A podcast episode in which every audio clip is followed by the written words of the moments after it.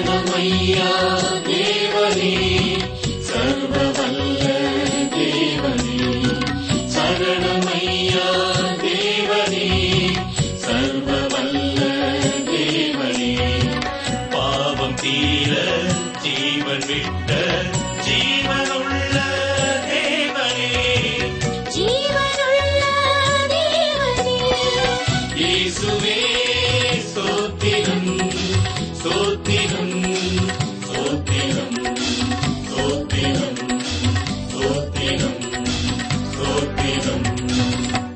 ஆராய்ச்சி அன்பர்களை வாழ்த்தி வரவேற்கிறோம்.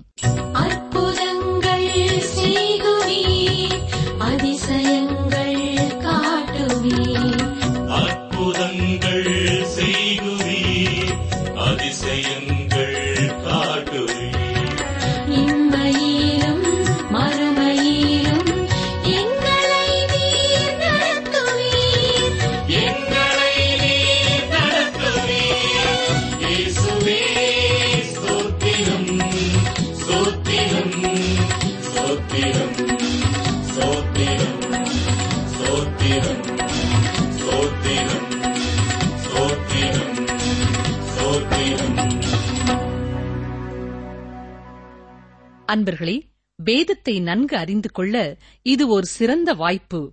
இந்நிகழ்ச்சியை உங்கள் நண்பர்களுக்கும் அறிமுகப்படுத்துங்கள். இன்றைய செய்தியின் கருத்துக்களை குறித்து வைத்துக் கொள்ளுங்கள்.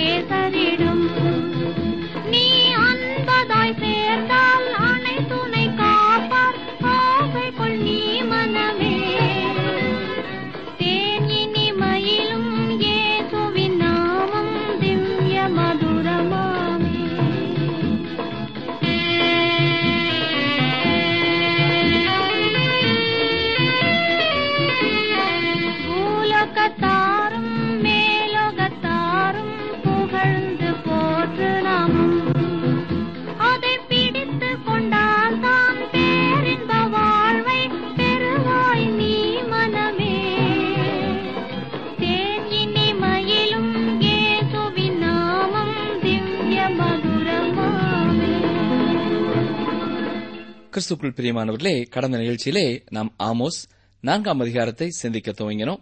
முதல் வசனத்திலே சமாரியாவின் மலைகளில் உள்ள பாசானின் மாடுகளே நீங்கள் இந்த வார்த்தைகளை கேளுங்கள்.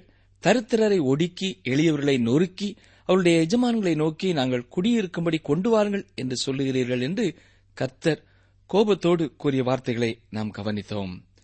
தொடர்ந்து இரண்டாவது வசனத்தை பாருங்கள். இதோ கர்த்தராய ஆண்டவர் உங்களை துரடுகளாலும் உங்கள் பின் சந்ததியை மீன்பிடிக்கிற தூண்டில்களாலும் இழுத்துக்கொண்டு போகும் நாட்கள் வருமென்று அவர் தம்முடைய பரிசுத்தத்தைக் கொண்டு ஆணையிட்டார். தேவன் இங்கே துரடை போட்டு பிடிப்பதை வட இஸ்ரேல் தேசத்தை சிறைப்பிடித்து செல்வதற்கு ஒப்பிட்டு சொல்கிறார். நாம் சில வேளைகளிலே போதை எனும் தூண்டிலே மாட்டிக்கொண்டவர்களை குறித்து பேசுகிறோம். ஒரு மனிதன் எப்படிப்பட்ட பாவ பழக்க வழக்கத்திலேயும் தூண்டிலே மாட்டுவது போல மாட்டிவிட வாய்ப்பிருக்கிறது இவர்கள் எல்லாரும் நியாய தீர்ப்பு எனும் தூண்டிலே மாட்டிக்கொண்டார்கள் என்று தேவன் சொல்லுகிறார். இவர்கள் தேசத்தை விட்டு வெளியே வரும்படி இழுக்கப்பட போகிறார்கள். இஸ்ரவேலை வெற்றி கொண்டவர்கள் இந்த இஸ்ரவேல் மக்களை மூக்கில் நூல் போட்டு சிறைப்பிடிப்பிற்கு இழுத்துச் சென்றார்கள் என்று வரலாற்றின் மூலம் அறிகிறோம். அருமையானவர்களே பாவம் செய்வானேன் துரட்டால் இழுக்கப்படுவானேன் சற்றே சிந்தித்து பார்ப்போம். தேவன் தெரிந்தெடுத்து பிரித்தெடுத்த அவருடைய பிள்ளைகள் பாவத்திலே ஈடுபடும் பொழுது அவர்களையும் ஆண்டவர் நியாயம் தீர்க்கிறவராய் இருக்கிறார் ஆமோஸ் நான்காம் அதிகாரம் மூன்றாம் வசனத்தை பாருங்கள். அப்பொழுது நீங்கள் ஒவ்வொருவனும் அரமனைக்கு சுமந்து கொண்டு போவதை எரிந்துவிட்டு தனக்கு எதிரான திறப்புகளின் வழியாய் புறப்பட்டு போவீர்கள் என்று கர்த்தர் சொல்லுகிறார். அதாவது தேவன் சொல்கிறார் நாங்கள் பணக்காரர்கள் நாங்கள் அரண்மனையிலே வசிக்கும் ராஜாக்கள் ஆகவே நாங்கள் தப்பி விடுவோம் என்று நீங்கள் நினைப்பீர்கள் என்றால் அது தவறு என்று சொல்கிறார். அசீரியர்கள் வட இஸ்ரேல் தேசத்தை இறுதியாக சிறைப்பிடித்து சென்றபொழுது ராஜாவையும் பிடித்து சென்றார்கள் என்றுதான் பார்க்கிறோம். அதேபோல தென் ராஜ்யத்தை பாபிலோனியர் பிடித்துச் சென்றபொழுது ராஜாவையும் சிறைப்பிடித்து சென்றார்கள். ஆம் தேவன் சொன்னதை அப்படியே நிறைவேற்றுவார். அடுத்ததாக ஒரு அதிர்ச்சியான செய்தியை இங்கே பார்க்கிறோம். கவனியங்கள் வாசிக்கிறேன். ஆமோஸ் நான்காம் அதிகாரம் நான்காம் ஐந்தாம் வசனங்கள். பெத்தேலுக்கு போய் துரோகம் பண்ணுங்கள் கில்காலுக்கும் போய் துரோகத்தை பெருக பண்ணி காலைதோறும் உங்கள் பலிகளையும் மூன்றாம் வருஷத்திலே உங்கள் தசம பாகங்களையும் செலுத்தி புளித்த மாவுள்ள ஸ்தோத்திர பலியோடே தூபம் காட்டி உற்சாக பலிகளை கூறி தெரியப்படுத்துங்கள். இஸ்ரேல் புத்திரரே இப்படி செய்வதே உங்களுக்கு பிரியம் என்று கர்த்தராகிய ஆண்டவர் சொல்லுகிறார். இங்கே ஆமோஸ் ஒரு கசப்பான சுடு சொல்லை பயன்படுத்துகிறதை இங்கே புரிந்து கொண்டிருப்பீர்கள் என்று நம்புகிறேன். அவர்களுக்கு பெத்தேலுக்கு அழைப்பது போன்று அவர் அவ்வாறு சொல்கிறார். பெத்தேலுக்கு போய் துரோகம் பண்ணுங்கள். கில்காலுக்கும் போய் துரோகத்தை பெருக பண்ணி என்கிறார். கில்கால் என்பதற்கு வட்டம் அல்லது உருண்டு செல்லுதல் என்று அர்த்தமாகும். யோசுவாவின் தலைமையிலே இஸ்ரேல் ஜனங்கள் யோர்தானை கடந்தவுடன் அவர்கள் முதலாவது வந்த இடம் இதுதான். இது அவர்களுக்கு பரிசுத்தமான இடமாக கருதப்பட்டது. ஆனால் பின்னால் இதுவே விக்கிரக ஆராதனைக்கு முக்கிய இடமாக மாறிப்போனது. இங்கேயும் ஆமோஸ் அதை குறித்தே சொல்லுகிறார். கில்காலிலே வந்து துரோகத்தை பெருக பண்ணும்படி ஆமோஸ் அழைக்கிறார். இது எவ்வாறு இருக்கிறது என்றால் பாவம் செய்வதற்காக சபைக்கு வா என்று அழைப்பது போல் இருக்கிறது. உண்மையிலேயே ஒருவன் திருச்சபைக்கு செல்வது பாவத்திலிருந்து மீட்பை பெறுவதற்காக என்பதை நாம் அறிவோம். ஆனால் ஆமோஸ் இங்கே காரசாரமான வஞ்ச புகழ்ச்சி அணியை பயன்படுத்தி இகழ்ச்சியான கடிந்து கொள்ளுதலை பயன்படுத்துகிறார். அவர்கள் உண்மையிலே என்ன செய்து கொண்டிருக்கிறார்கள் என்பதைத்தான் இவ்வாறு வேடிக்கையான கடினமான சொல் மூலம் அவர் எச்சரிக்கிறார். பிசாசானவன் தேவாலயத்திற்குள்ளும் வருவான் என்பதை நீங்கள் அறிவீர்களா? அவன் ஞாயிறு ஆராதனையிலையும் கலந்து கொள்வான். அங்கே வந்து வேத போதனையை உபதேசத்தை எந்த விதத்திலே பலனற்றதாக மாற்றலாம் என்று செயல்பட்டுக் கொண்டிருப்பான். ஆகவேதான் நாம் போதகர்களுக்காக வேத வசனங்களை உபதேசிக்கிறவர்களுக்காக அதிகமாக ஜெபிக்க கடமைப்பட்டிருக்கிறோம். அந்த உபதேசம் மக்களுக்கு பயனுள்ளதாக மாற வேண்டுமென்றால் நாம் போராடி ஜெபிக்க வேண்டும். அதே வேளையிலே வேதத்தை முழுமையாக நம்பாத சபையை குறித்தோ போதகர்களை குறித்தோ கொள்கைகளை குறித்தோ பிசாசிற்கு எந்த கவலையும் இல்லை. ஏனென்றால் ஏற்கனவே அவர்கள் எல்லாரும் அவனுடைய கட்டுப்பாட்டின் கீழ்தான் இருக்கிறார்கள். அவன் எங்கே ஆவிக்குரிய காரியங்களுக்கு முக்கியத்துவம் கொடுக்கப்படுகிறதோ தேவனுடைய வார்த்தைக்கு எங்கே முக்கியத்துவம் கொடுக்கப்படுகிறதோ அங்கேயே தன்னுடைய முழு கவனத்தையும் செலுத்தி முயற்சி எடுத்து அவர்களை தடுத்து நிறுத்த பிரயாசப்படுகிறான். இயேசு கிறிஸ்து மறிக்கும் வேளை நெருங்கிக் கொண்டிருந்தது. எதிராளிகள் அவரை பிடித்து கொலை செய்வது குறித்து திட்டம் தீட்டிக் கொண்டிருந்தார்கள். அந்த வேளையிலேதான் இயேசு தம் பனிரண்டு சீஷர்களோடு மேல் வீட்டு அறையிலே நேரம் செலவு செய்து கொண்டிருந்தார். இந்த இடமே உலகத்தில் உள்ள எல்லா இடங்களிலேயும் பரிசுத்தமான இடம் என்று நீங்கள் நினைப்பீர்கள்.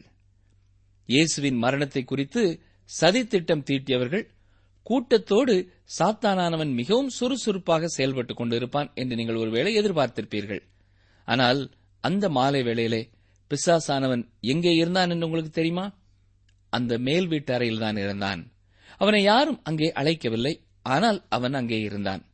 அவரை காட்டிக் கொடுப்பதற்காக யூதாஸ் காரியோத்தின் உள்ளத்திற்குள்ளே சாத்தான் புகுந்தான். யூதாஸின் கால்களிலே பிசாசானவன் நடந்து அங்கே வந்திருப்பான். இவ்விதமாகவே வேதத்தை முக்கியப்படுத்தும் சபைகளுக்குள்ளே மனிதர்களிடத்திற்கு சபை மூப்பர்கள் மூலமாகவோ ஞாயிறு பாடசாலை ஆசிரியர் மூலமாகவோ அல்லது வேறு யார் மூலமாவது சாத்தான் வருகிறான். சாத்தானையும் அவனுடைய தந்திரங்களையும் அறியாமல் போவது மிகவும் ஆபத்தான ஒரு காரியம். நாம் அந்த நபரை பகைக்கிறோமே ஒழிய அந்த நபர் மூலமாக செயல்படும் சாத்தானை அடையாளம் கண்டுகொள்கிறதில்லை. ஆமோசி நாட்களிலே இஸ்ரேல் ஜனங்கள் தேவனை தொழுது கொள்ள வரும்பொழுது மிகவும் பக்தியுடன் வருவார்கள். அவர்கள் அவ்வாறு வந்து புளித்த மாவுள்ள ஸ்தோத்திர பலியோடே தேவனை தொழுது கொள்கிறார்கள் என்று ஆமோஸ் குறிப்பிடுகிறார். உங்களுக்கு லேவியராமக புத்தகம் நன்கு தெரிந்திருக்கும் என்றால் அவர்கள் புளித்த மாவை பயன்படுத்துவதில் உள்ள தீமையை குறித்து அறிந்து கொள்வீர்கள். ஏனென்றால் பலியிலே புளித்த மாவை பயன்படுத்துவது வித்தியாசமான ஒரு காரியம். அது மட்டுமல்ல புளித்த மாவு தீமையை குறிக்கிறது. தீமையான அல்லது தவறான உபதேசம் மற்றும் தீமையான வாழ்க்கையை இது அர்த்தப்படுத்துகிறது. லேவிய ராமத்தின் அடிப்படையிலே உள்ள பஸ்கா பண்டிகையிலோ புளிப்பில்லாத அப்ப பண்டிகையிலோ இல்லாவிட்டால் மற்ற பலிகளிலோ புளிப்புள்ள மாவை பயன்படுத்துவது தடை செய்யப்பட்டுள்ளது.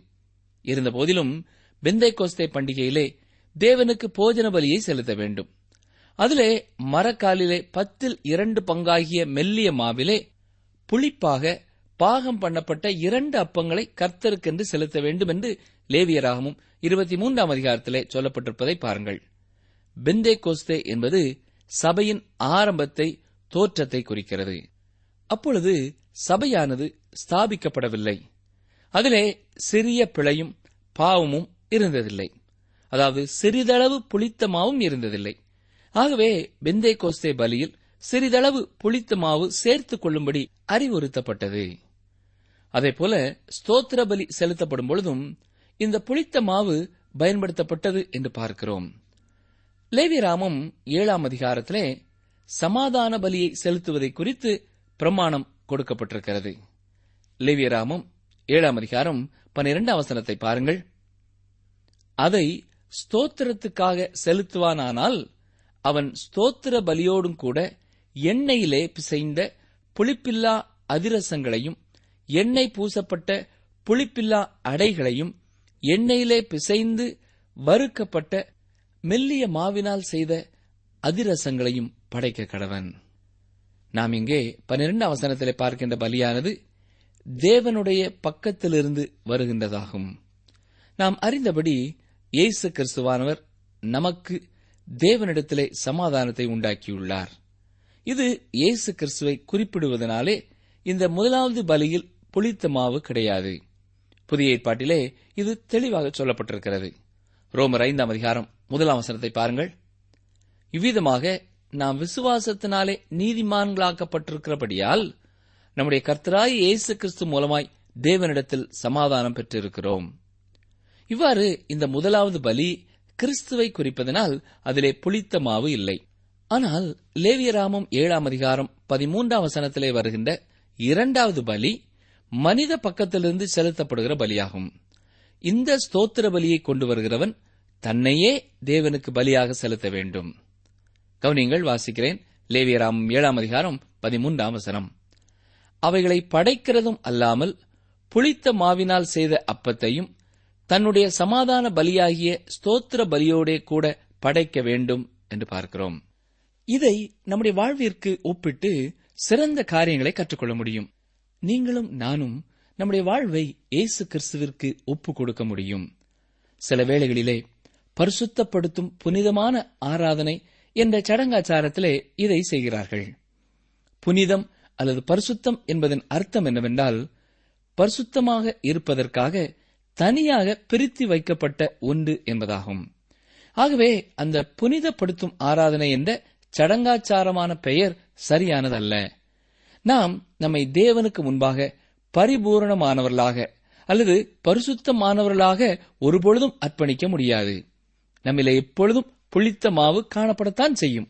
ஆகவே நாம் நம்மை ஜீவ பலியாக ஒப்புக் கொடுக்க வேண்டும் என்று ரோமர் பனிரெண்டாம் அதிகாரம் முதல் வசனத்திலே அப்போஸ் நாய பவுல் வலியுறுத்துகிறார். நாம் நம்மை ஒருபொழுதும் தேவனுக்கு முன்பாக பூரணமான பலியாக செலுத்த முடியாது. இதை நாம் அறிந்திருக்க வேண்டியது அவசியம். நீங்கள் பூரணமான பின்னர்தான் உங்களை பலியாக அவருக்கு கொடுப்பேன் என்று சொல்வீர்கள் என்றால் அதற்கு காத்திருப்பீர்கள் என்றால் வாழ்நாள் முழுவதும் நீங்கள் காத்திருக்க வேண்டியதுதான். இங்கே நாம் தியானிக்கின்ற பகுதியிலே ஆமோஸ் இஸ்ரேல் ஜனங்களை பெத்தேலுக்கும் கில்காலுக்கும் வரும்படி அழைக்கிறார். அங்கே வந்து துரோகத்தை பெருக பண்ணுங்கள் என்று சொல்கிறார். மட்டுமல்ல இங்கே ஒரு முக்கியமான காரியத்தை சொல்கிறார். புளித்த மாவுள்ள ஸ்தோத்திர பலியோடே தூபம் காட்டி என்கிறார். இந்த இடத்திலே அவர் புளிப்பில்லாத அப்பத்தோடு கூடிய முதலாவது பலியை குறித்து சொல்லவில்லை என்பதையும் நாம் கவனிக்க வேண்டும். ஏன்? மக்கள் முற்றிலுமாக உண்மையான ஜீவனுள்ள தேவனை விட்டு அகற்றப்பட்டு விட்டார்கள். ஆகவே இப்பொழுது அவர்களால் செய்ய முடிந்ததெல்லாம் தேவனுக்கு தீமையைத்தான் பலியாக செலுத்த முடியும். தேவன் இதை ஏற்றுக்கொள்ள மாட்டார் என்பது மற்றொரு காரியம். இந்த ஆமோஸ் தீர்க்கதரிசி ஒரு சாதாரணமான ஊழியராய் இருந்த பொழுதிலும் ஒரு சிறந்த செய்தியாளராய் இருக்கிறார். இவர் அநேக காரியங்களை தேவனுடைய வார்த்தையிலிருந்து கொடுக்க வல்லமை உள்ளவராகவும் காணப்படுகிறார். அருமையானவர்களே நீங்கள் இங்கே ஆமோஸ் பயன்படுத்தும் கடுமையான சொல்லின் காரியங்களையும் பயன்படுத்தியுள்ள வாக்கியங்களின் சரியான அர்த்தத்தையும் புரிந்து கொண்டிருப்பீர்கள் என்று நம்புகிறேன். அவர்கள் கில்காலுக்கு வந்து துரோகத்தை பெருக பண்ணும்படி ஆமோஸ் அழைப்பதின் உள்ளான அர்த்தத்தை அறிந்திருக்கிறீர்கள் என்று விசுவாசிக்கிறேன். அவர் அந்த ஜனங்களை பாவம் செய்யும்படி அழைக்கவில்லை ஆனால் அவர்களை கடிந்து கொண்டு நீங்கள் கில்காலுக்கும் பெத்தேலுக்கும் வந்தால் இதைத்தான் செய்யப் போகிறீர்கள். நீங்கள் தேவனை தொழுது கொள்ள அல்ல பாவம் செய்யவே அங்கே வருகிறீர்கள் என்கிறார். அருமையானவர்களே அன்று பெத்தேலிலும் கில்காலிலும் பொன் கன்றுக்குட்டி காணப்பட்டது போல இன்று அநேக சபை பிரிவின் போதனைகளிலே ஊழியர்களின் போதனைகளிலே தேவனுக்கு பிரியமில்லாத காரியங்களும் காணப்படுகின்றன. கள்ள போதகங்கள் மலிந்து கிடக்கின்றன. ஆவிக்குரிய புத்தகங்களில் அநேகங்களில் அவைகள் புகுந்து வெளிவருகின்றன. எனவே நாம் ஜாக்கிரதையா இருக்க வேண்டியது மிகவும் அவசியம். வேத வசனத்திற்கு ஒத்துவராத எந்த போதனையையும் ஏற்றுக்கொள்ள வேண்டாம். மேலாக அனுதினமும் தேவனே உம்முடைய சித்தத்தின் சரியான பாதையிலே என்னை நடத்தும் என்று ஜெபியுங்கள். இல்லாவிட்டால் பக்தி என்று சொல்லி தவறான பக்தியுடையவர்களாகிவிடவும் வாய்ப்பிருக்கிறது நீங்கள் ஆராதனைக்கு செல்லும் முன்னர் தேவனிடத்திலே உங்கள் இருதயத்தின் நிலையை குறித்து ஜெபித்து கேட்க வேண்டும். அன்றுவரே நான் சபை ஆராதனைக்கு சுத்தமான இருதயத்தை எடுத்துச் செல்கிறேனா? நான் இயேசுவின் நாமத்திற்கு தூஷணத்தை கொண்டு வராத உதடுகளை எடுத்துச் செல்கிறேனா? என்று தேவனுடைய சமூகத்திலே ஜப நிலையிலே ஆராய்ந்து பாருங்கள். ஆமோஸின் செய்தி இன்றும் கூட நம்முடைய வாழ்க்கைக்கு பொருந்துகிறதா இருக்கிறது. இன்று ஒருவேளை ஆமோஸ் உயிரோடு இருப்பார் என்றால் நான் சபை போதகராக இருந்தால் அவரை அழைத்து செய்தியளிக்க சொல்வேன். இன்றைய சபைகளுக்கு இப்படிப்பட்ட ஊழியர்கள் பிரசங்கியார்கள் தேவை. இந்த அநேகர் என்ன பிரசங்கிக்கிறார்கள்? ஒரு சிறிதான ஆறுதலின் செய்தியை சொல்லிவிட்டு அவருடைய சொந்த பிரச்சனைகளை தீர்ப்பதற்கு வழிமுறைகளை சொல்லிவிட்டு போய்விடுகிறார்கள். மக்களின் பாவமான இருதயத்தை குறித்து கண்டித்து பேசும் ஆமோசை போன்றவர்கள் இன்றும் தேவை. சீரழிந்து கொண்டிருக்கும் ஆவிக்குரிய வட்டாரத்தை சீர்படுத்தும் மார்ட்டின் லூத்தர் போன்றோர் தேவை. இன்று சபைக்கு உள்ளேயும் வெளியேயும் பாவம் கட்டுக்கடங்காமல் காணப்படுகிறது. உங்களுடைய என்னுடைய உள்ளத்திலும் கூட அவ்வாறே காணப்படுகிறது. நமக்கு இருக்கின்ற பெரிய பிரச்சனை இதுதான். உங்களுடைய என்னுடைய வாழ்க்கையிலே காணப்படுகிற பாவத்தை மேற்கொள்ள வேண்டும். அதை ஒரு போர்வையை போட்டு மூடுவதனாலே மறைப்பதனாலே பலனில்லை. ஆலயத்திற்கு வர வேண்டும் சபையிலே கலந்து கொள்ள வேண்டும் என்ற பெயருக்காக கலந்து கொள்வதனாலோ அல்லது கருத்தரங்குகளில் பங்கு பெறுவதனாலோ பயனில்லை. மாறாக நாம் செய்ய வேண்டிய முக்கியமான காரியம் இயேசு கிறிஸ்துவனிடத்திலே சென்று நம்முடைய உறவை சரி செய்து கொள்ள வேண்டும். அவருக்கும் நமக்கும் இடையிலே காணப்படுகிற கருத்து வேறுபாடுகளை பிளவுகளை சரி செய்து தேவனோடு கூட ஒப்புரவாக நாம் அழைக்கப்படுகிறோம். எனக்கு பிரியமான சகோதரனே சகோதரியே இன்று கர்த்தரோடு உள்ள உங்கள் உறவு எப்படிப்பட்டதா இருக்கிறது என்பதை சற்றே எண்ணி பாருங்கள். அவர் உங்களோடு கூட அனுதினமும் பேசி உங்களை வழி நடத்துகிறாரா? அவருடைய பிரசனத்தை உங்களால் உணர முடிகிறதா? அல்லது உங்களுக்கும் தேவனுக்கும் இடையிலே ஒரு பிளவு இருப்பது போல அல்லது ஒரு மறைவு இருப்பது போல உணர்கிறீர்களா? பாவம் என்ற திரையே தேவனுக்கும் மனிதனுக்கும் இடையிலே குறுக்கே வரக்கூடியது. இயேசுவின் ரத்தம் இதை எடுத்து போட்டபடியினாலே விசுவாசத்தோடும் மனத்தாழ்மையோடும் அவரண்டை வந்து சரியான உறவுள்ளவர்களாய் வாழ ஆண்டவர் நம்மை அழைக்கிறார். இப்பொழுது தேவன் அவர்கள் மீது அனுப்பின நியாய தீர்ப்புகளை குறித்து இஸ்ரவேல் ஜனங்களுக்கு ஆமோஸ் நினைவுபடுத்துகிறார். கவனியங்கள் வாசிக்கிறேன். ஆமோஸ் நான்காம் அதிகாரம் ஆறாம் வசனம். ஆகையால் நான் உங்கள் பட்டணங்களில் எல்லாம் உங்கள் பல்லுகளுக்கு ஓய்வையும் உங்கள் ஸ்தலங்களில் எல்லாம் அப்பக்குறைவையும் கட்டளையிட்டேன். ஆகிலும் நீங்கள் என்னிடத்தில் திரும்பாமற் போனீர்கள் என்று கர்த்தர் சொல்லுகிறார். அவருடைய பல்லுகளுக்கு ஓய்வை தேவன் கொடுத்ததாக சொல்கிறார் ஏனென்றால் அவர்களுக்கு உண்பதற்கு ஒன்றுமில்லை. தேவன் பஞ்சத்தை அவர்களுக்கு அனுமதித்தார். அவருடைய நியாய தீர்ப்பினாலே இது உண்டாயிற்று. இருந்தபோதிலும் இது அவருடைய ஆவிக்குரிய வாழ்க்கையிலே ஒரு விழிப்புணர்வை ஏற்படுத்தவில்லை. ஆகிலும் நீங்கள் என்னிடத்தில் திரும்பாமற் போனீர்கள் என்று கர்த்தர் சொல்லுகிறார். அவர்களிலே இது பாதிப்பை ஏற்படுத்தவில்லை. தேவனிடத்திலே திரும்ப வேண்டும் என்ற உணர்வை ஏற்படுத்தவில்லை. எனக்கு அருமையான சகோதரனே அருமையான சகோதரியே தேவன் சில குறைவுகளின் வழியாக உங்களை தன்னிடத்திலே இழுத்துக் கொள்ள முயற்சிக்கிறார். இந்த நாட்களிலே நீங்களும் உலக பிரகாரமான சரீர பிரகாரமான சில குறைவுகளை உணர்வீர்கள் என்று சொன்னால் ஆண்டவருக்கும் உங்களுக்கும் இடையிலே ஏதாவது சரி செய்யப்படாத பாவங்கள் இருக்கிறதா என்பதையும் எண்ணி பாருங்கள்.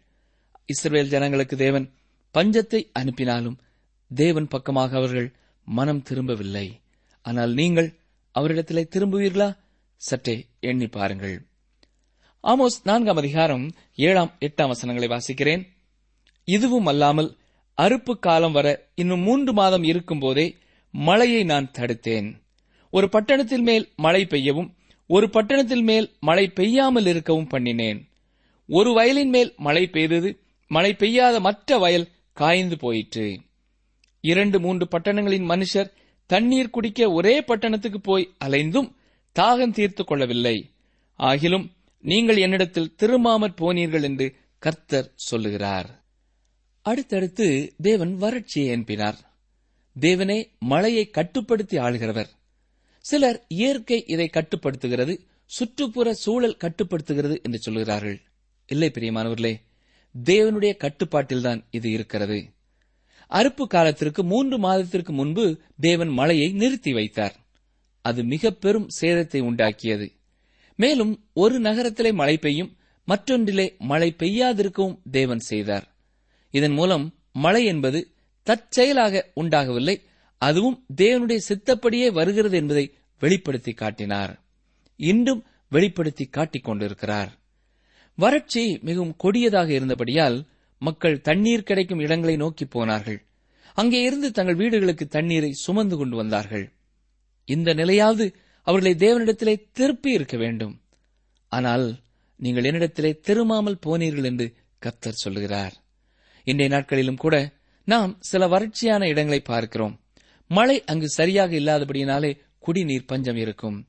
ஆகவே அவர்கள் பல மைல் தொலைவிலிருந்து தண்ணீரை எடுத்துக்கொண்டு சுமந்து வருகிறதை பார்க்கிறோம்.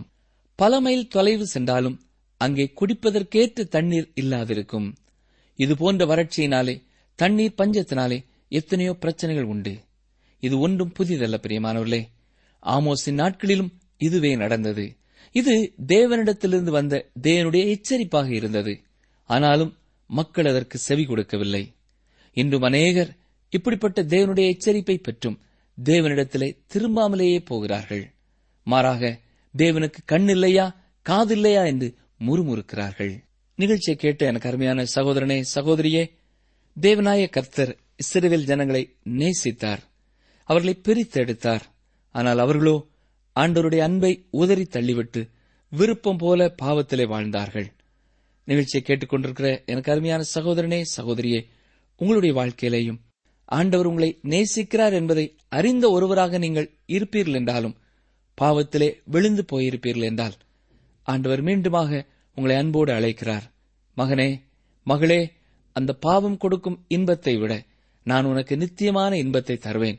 நீ மனம் திரும்பு என்று அழைக்கிறார்.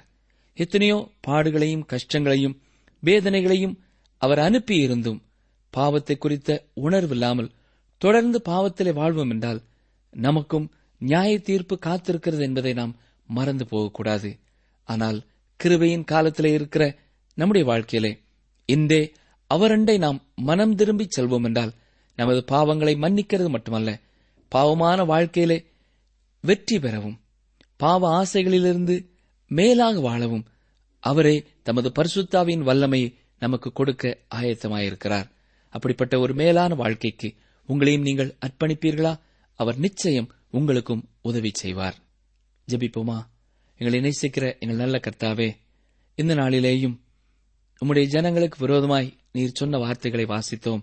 அது அன்று நீர் சொன்ன வார்த்தைகள் மட்டுமல்ல இன்றும் உம்மை அறிந்தும் பாவத்தில் வாழ்கிற மக்களை குறித்தும் சொல்லப்பட்டிருக்கிறது என்பதை உணர்ந்து கொண்டோம் ஐயா. இந்த வேளையிலே யார் யார் தங்கள் வாழ்க்கையிலே உமக்கு விரோதமாய் செய்யும் காரியங்களை குறித்த உண்மையான மனவேதனையோடு வருத்தத்தோடு கண்ணீரோடு பாரத்தோடு அன்றுவரே நான் மீண்டுமாக உம்மண்டை வருகிறேன் என்று மனம் திரும்புகிறார்களோ? அவர்கள் ஒவ்வொருவருக்கும் இன்றே பாவ மன்னிப்பை தாரும். அந்த பாவ வாழ்க்கைக்கு மேலாக வெற்றியுள்ள ஒரு வாழ்க்கை வாழ உம்முடைய பரிசுத்த ஆவின் வல்லமையை தாரும். நீரே அதை தர வல்லவர் என்பதை விசுவாசிக்கும் விசுவாசத்தை இவர்கள் ஒவ்வொருவருடைய வாழ்க்கையிலையும் இன்றே நீர் தர வேண்டும் என்று கெஞ்சுகிறோம். ஏசு கிறிஸ்துவின் வல்லமையுள்ள நாமத்தினாலே மனத்தாழ்மையோடு கேட்கிறோம் பிதாவே. ஆமேன். நீங்கள் தொடர்பு கொள்ள வேண்டிய எமது முகவரி வேத ஆராய்ச்சி டி டபிள்யூ ஆர் தபால் பெட்டி எண் நூற்று முப்பத்தி நான்கு திருநெல்வேலி இரண்டு தமிழ்நாடு. எங்கள் தொலைபேசி எண் தொன்னூற்று நான்கு நாற்பத்தி இரண்டு இருபத்தி ஐந்து இருபத்தி ஆறு இருபத்தி ஏழு மற்றும் ஒரு தொலைபேசி எண் ஒன்பது ஐந்து எட்டு ஐந்து நான்கு ஆறு பூஜ்ஜியம் நான்கு ஆறு பூஜ்ஜியம். எங்கள் இமெயில் முகவரி Tamil DTP at radio eight eight two dot com